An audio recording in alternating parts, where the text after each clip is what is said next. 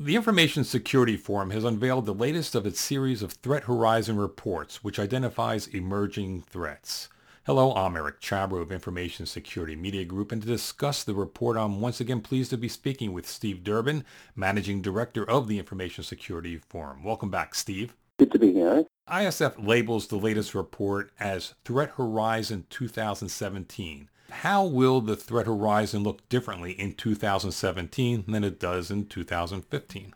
Well, I think the big change for me, Eric, in this uh, this version is that we're really focusing here on technology.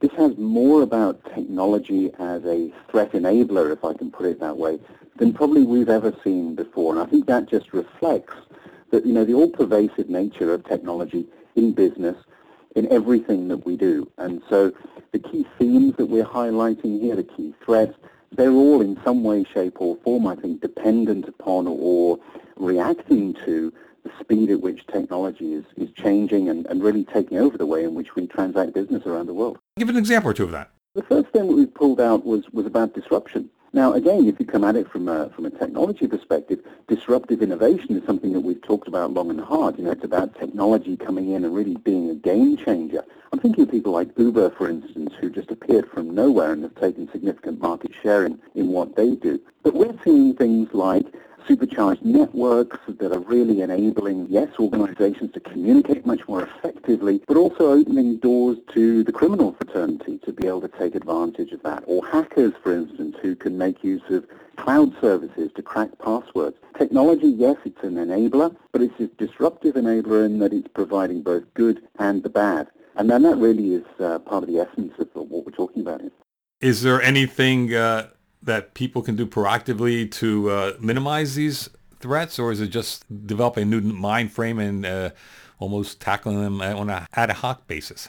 No, I think there are things that people can do. I mean, I, I think for me, you know, I talk a lot about uh, resilience, about preparing for the day when something goes wrong. I think there's a combination of the basics.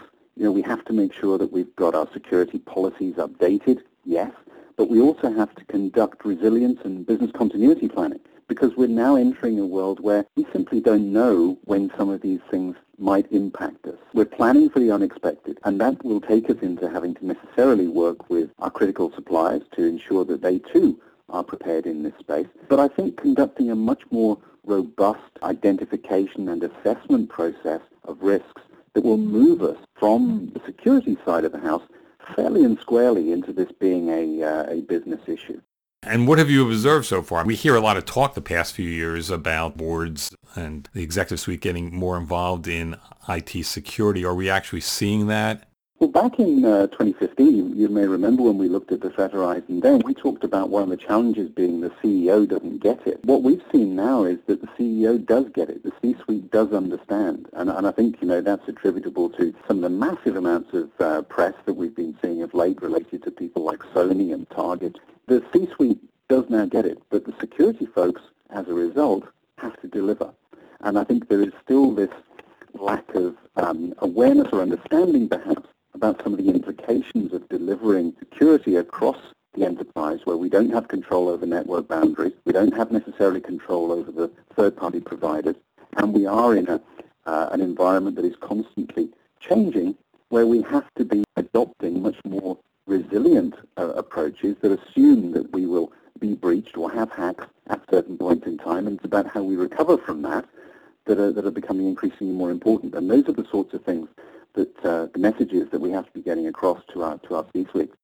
In, in some respects, you have to get back to just basic IT security, making sure your controls are on place and that you have processes to uh, handle the situation before and after a potential breach. How important are those basics? And is there any proof to show that in doing the basics that you are more secure? Doing the basics for me, you know, that's that's hygiene. That's that's what we have to do. That's the first thing that any security department must be focusing on. And is there are there any examples out there where those things have um, prevented hacks or breaches or incidents? That's very hard for anyone to put their finger on. What what we can say is that some of the uh, breaches that have taken place at, for instance, Home Depot, at uh, J.P. Morgan, you know, some of the routes into those organizations were through a lack of some, some basic hygiene. They were down to perhaps uh, patches not having been implemented. It is fundamental. You do IT security has to focus on getting the basics right, but at the same time, it's also about anticipating with the business what it is that the business would like to be doing. Because we're now into the area of risk. We're not into necessarily just this being about technology. It's about what is the risk profile that the business is prepared to carry and what is acceptable to the business in terms of the way that it wishes to respond. Because, of course, every time you try to put in place a, a safeguard, it requires resource, whether that be money or whether it be people. And I think we're seeing much more discussion taking place now around risk profile that an organization wishes to carry, and therefore some of the implications and the requirements in terms of putting in place mitigating strategies and, uh, uh, and resources. Are organizations, businesses set up properly to provide adequate uh, IT security, and by that I mean, uh, you know, in most organizations, you uh, you have the executive suite, then you have the CIO's office, and within the CIO's office, you have the uh, chief information security officer. Things are divided that, that way. Is that still a good way to, to structure an organization, or, or do you have, we have to look at things a little differently these days? As I travel around various different constructs, I think it uh, it really is dependent upon the way that the business manages uh, risk within its organization. I've seen security folks that are reporting through to chief risk officers in organizations that take risk as being hugely important. I'm thinking about some of the very large U.S. insurance companies in, in this instance. I've seen it also going through to uh, the chief financial officer in organizations where uh, clearly an impact uh, of a breach or, or, something such as that would have such a big impact and, and uh, effect on, say, stock price and on shareholder value and so it's appropriate that it sits in the CFO space.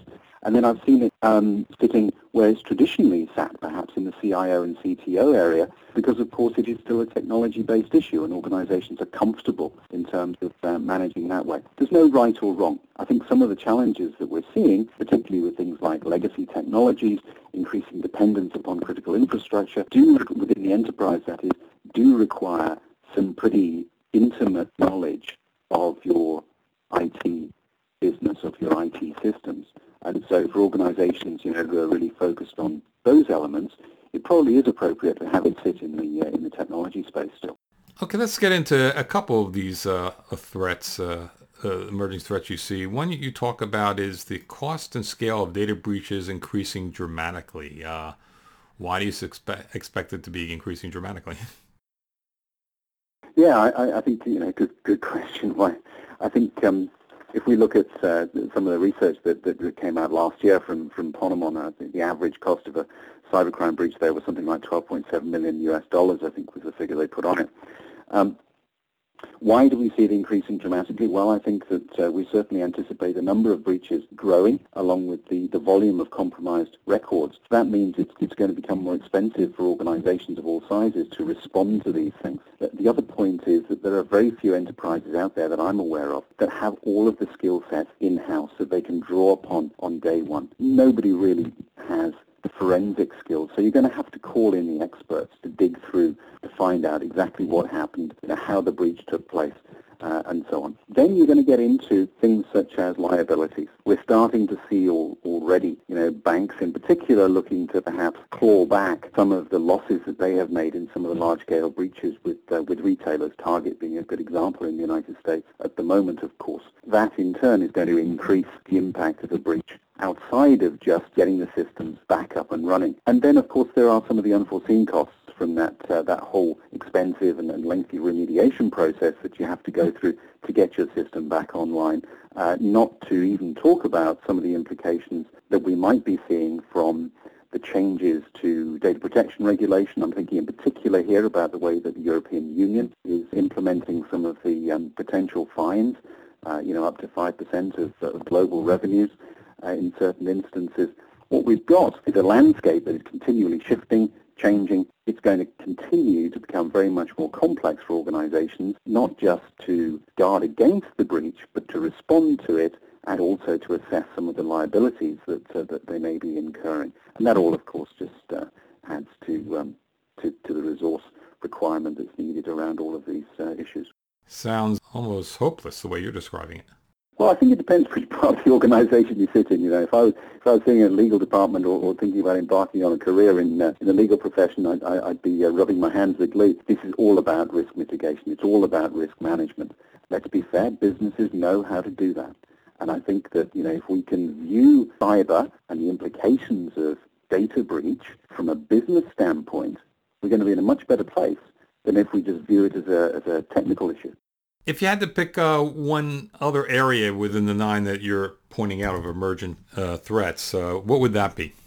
The dependence on critical infrastructure becoming dangerous. Why? Because it, it impacts, yes, things like uh, the energy grids, for instance. I mean, Homeland Security back in 2011 did some, some work looking at uh, 15 critical infrastructure sectors and, and determined for 11 of them GPS was essential you know, not much has changed over that period of time. So we are increasingly dependent from, for our critical infrastructure on technology. And it's not restricted to that either. If we look at it from a uh, financial markets standpoint, you may recall a couple of years ago when uh, when hackers used the Twitter account of Associated Press, for instance, to report an attack on the White House. That had a $136 billion impact on the Dow Jones. You know, these are the sorts of things I think that we're going to be seeing becoming more commonplace. An enterprise really has to, I think, conduct regular business continuity planning and scenario simulations to try to determine what they can do about some of the uh, the impact that might be derived from an attack on critical infrastructure. I think they also need to be uh, identifying and assessing, you know, the risks to their own infrastructure, whether that be a combination of cloud services with third parties and all of the challenge that uh, that represents, or whether it's perhaps legacy systems that they've had in place for quite some while now and, and are struggling perhaps to find the resources to, to maintain and they haven't actually managed to, to replace some of them yet. Critical infrastructure for me is is key, both from the government standpoint, because of course governments need to be concerned about the national infrastructure, but also the critical infrastructure within the enterprise itself. You just wonder if there are enough resources to be able to do all this. And of course, uh, the, the answer to that is no, no, we do not. So something we'll be struggling with uh, for the foreseeable future, I guess. Yeah, I think certainly it is something that, that is going to be challenging businesses for the foreseeable future. We know that cybersecurity skills are in short supply at the moment, but I do think that there's a, a, a way around it. You know, some smart thinking, more collaborative working with other organisations in the in the same space, sharing of, of threat information and good practice. These are all the sorts of things that can not overcome some of these massive shortages and, and, and challenges, but they can certainly help you mitigate against them. Well, thanks, Steve. Thank you, Eric. And that's Steve Durbin of the Information Security Forum. I'm Eric Chabrow. Thanks for listening.